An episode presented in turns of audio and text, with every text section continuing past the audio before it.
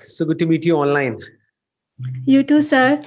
First of all, I want to thank you very much for all your sessions because after watching all those sessions, it has changed the perspective of looking at life.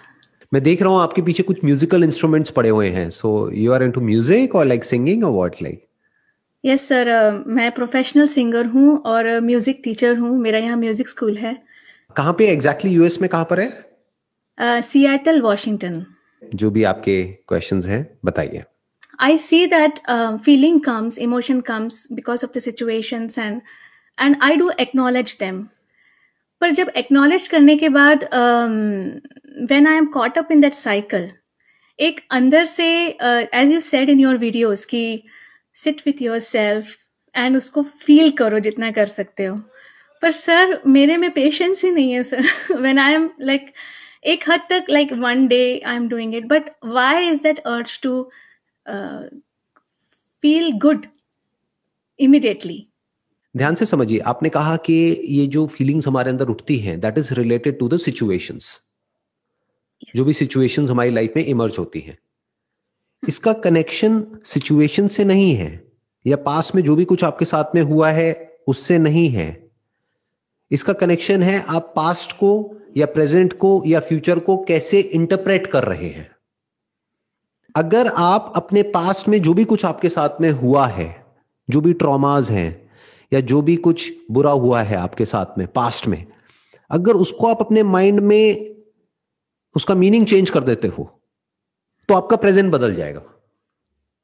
But अगर उसको कभी address ही नहीं करते हो past में कुछ ना कुछ तो बुरा हुआ होगा आपके साथ में लाइफ में। ऐसा कोई नहीं है जिसके साथ में कुछ बुरा ना हुआ हो लाइफ में राइट तो पास्ट में जो भी कुछ हुआ है, वो सब हमारे अंदर कहीं ना कहीं दबा हुआ है। उसी तरह से हम प्रेजेंट को इंटरप्रेट करते हैं और उसी के बेस पे अपने फ्यूचर को देखते हैं। तो सबसे पहला स्टेप क्या है कि पास्ट को पूरी तरह से अपने माइंड में सॉर्ट आउट कर लो। जैसे जो स्ट्रेस होता है एंजाइटी होती है या किसी भी तरह की टेंशन होती है हमारे माइंड के लेवल पे, उसकी जो जड़ होती है ना, वो होता है कि हमारे आसपास में सब कुछ डिसऑर्गेनाइज्ड होता है।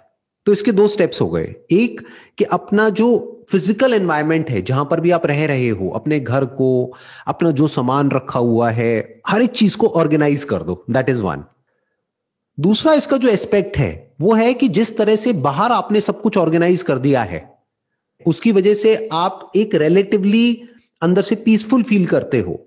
अगर इसी तरह से अंदर जो थॉट्स है फीलिंग्स है इमोशंस है, उसको आप अच्छे से ऑर्गेनाइज कर देते हो। उसको अच्छे से ऑर्डर में रखते हो। वहाँ पर कोई केयस नहीं है। तो ये जो फीलिंग्स है और इमोशंस है और जो भी थॉट्स हैं हमारे, वो एफर्टलेस हो जाते हैं। वो स्पॉन्टेनियस हो जाते हैं। वो बिल्कुल एक वेव की तरह होते हैं। आते हैं और चले जाते हैं। रुकते नहीं है। जैसे संगीत में भी क्या है? अगर आप संगीत को ध्यान से आप समझ रहे हैं तो correct me if I am wrong संगीत में जो दो नोट्स होते हैं, उससे ज़्यादा जो इंपॉर्टेंट है, उन नोट्स को समझने से ज़्यादा जो इंपॉर्टेंट है, वो है कि उन दोनों के बीच में जो गैप होता है, जो साइलेंस होता है म्यूज़िक वहाँ से पैदा होता है।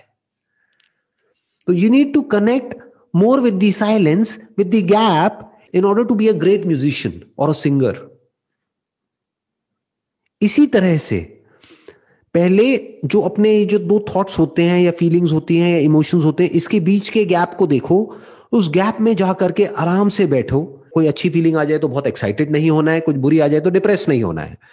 उन फीलिंग्स के बीच में गैप्स होते हैं। दिन में ऐसे कुछ मोमेंट्स होते हैं जब ना आप बहुत अच्छा फील कर रहे होते हो, ना बुरा फील कर रहे होते हो। क्योंकि इन दोनों ही सिचुएशंस में आप ऑब्ज़र्व करने की पोजीशन में नहीं हो। जो ज़रूरत से ज़्यादा खुश है ज़रूरत से ज़्यादा एक्साइटेड है वो भी ठहर करके रुक करके चीज़ों को ऑब्ज़र्व नहीं कर पाएगा। जैसे आपको सिंगिंग से ही रिलेटेड एग्ज़ाम्पल देता हूँ because you are a singer अगर आप बहुत ज़्यादा एक्साइटेड हो क्या आप अच्छे से गा पाओगे? सर ब्रेथ पे ही फ़र्क पड़ेगा तो राइट right. और अगर आप बहुत ज़्यादा डिप्रेस्ड हो तो क्या आप गा पाओगे ढंग से? नहीं गा पाओगे ना। तो आपको एक कैसी स्टेट चाहिए अच्छे से गाने के लिए आपको बीच में कहीं पर होना पड़ेगा। मतलब ना बहुत ज़्यादा एक्साइटेड ना बहुत ज़्यादा डिप्रेस्ड तो ऐसे ही जब दिन में वो स्टेट आती है, अब वो कैसे आएगी?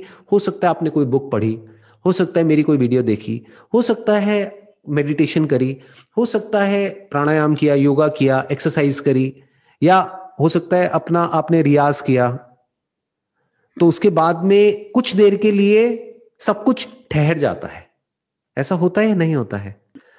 जैसे हमने फिजिकली एकदम से वर्कआउट किया तो उसके बाद में कुछ देर ऐसा नहीं होता है, बीस पच्चीस मिनट या आधा घंटे तक जब कोई थॉट्स नहीं चल रहे होते हैं माइंड में, कोई फीलिंग्स नहीं होती है, बस एक पीसफुल स्टेट होती है। तो उस वक्त, उस टाइम को खराब मत करो, उसको एंजॉय मत करो। हम ये गलती कर बैठते हैं, हम उसको एंजॉय करने लग जाते हैं। तो उसको क्या करना है, उसको यूज़ करना है। क्यों? क्योंकि वो हमेशा के लिए रहने वाला नहीं है, वो कुछ देर बाद चला जाएगा, जब ये फीलिंग्स थॉट्स इमोशंस वापस से हावी होंगे हमारे ऊपर। तो उस स्टेट में आपको क्या करना है? ये देखना है कि जो भी कुछ आपके साथ में लाइफ में हुआ है पास्ट में, या अभी जो कुछ हो रहा है, या फ्यूचर में जो भी कुछ होने वाला है, उसको आप किस तरह से इंटरप्रेट कर रहे हो? उसको आप क्या मीनिंग दे रहे हो? उस मीनिंग को बारीकी से चेंज कर दो। Once you change the meaning of whatever happen to you in past तो आपका प्रेजेंट और फ्यूचर ऑटोमेटिकली चेंज हो जाता है। फीलिंग्स इमोशन सब चेंज हो जाते हैं। जैसे किसी के लिए कोई रिजेंटफुल फीलिंग्स हैं आपके अंदर, मान लो, कोई फ्रेंड है, कोई रिलेटिव है, या पास्ट में किसी से भी रिलेटेड कुछ भी है, जो भी आपके साथ में अगर कहीं कुछ गलत हुआ है तो उसका मीनिंग चेंज कर दो। उसको इस तरीके से देखो कि वो तो बहुत अच्छा हुआ। अगर वो नहीं हुआ होता तो आज मैं यहाँ नहीं होती। आज मैं इस तरह से नहीं गा रही होती, या मैं इस तरह से अपनी लाइफ को नहीं जी पा रही होती। तो वो एक खराब एक्सपीरियंस नहीं था, वो अच्छा था। इनफैक्ट मेरी लाइफ में जो भी कुछ हुआ है पास्ट में, वो सब ज़रूरी है। अगर मुझे दोबारा से मौका मिले अपनी लाइफ को दोबारा जीने का तो मैं बिल्कुल ऐसे ही जीऊँगी जैसे मैंने जी है अपनी लाइफ अब आप पास से फ्री हो जाते हो। अब रह जाता है प्रेजेंट और फ्यूचर अब उसको क्या मीनिंग देना है, वो भी आपके ऊपर है। देखना, ध्यान से समझना। आई एम नॉट श्योर इसको आप कैसे समझेंगे। दो एंगल होते हैं अपने पास्ट को देखने के। एक, कि मेरा पास्ट फिक्स्ड है, यानी अब वो बदला नहीं जा सकता है, वो हो चुका है। ये सच नहीं है, क्योंकि पास्ट क्या है? पास्ट आपके माइंड में है एक्चुअल में कहाँ है? तो माइंड में क्या है? जो भी पास्ट से रिलेटेड मेमोरी है, वो मेमोरी क्या है? आपका जो भी कुछ हुआ, उसको देखने का सिर्फ़ एक नज़रिया है।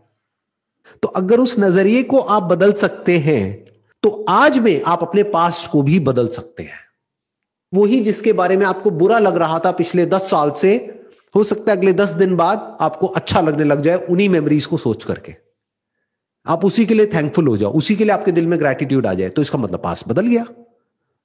तो इंसान सिर्फ़ अपने फ्यूचर को नहीं बदल सकता है, इंसान की पावर सिर्फ़ इतनी नहीं है।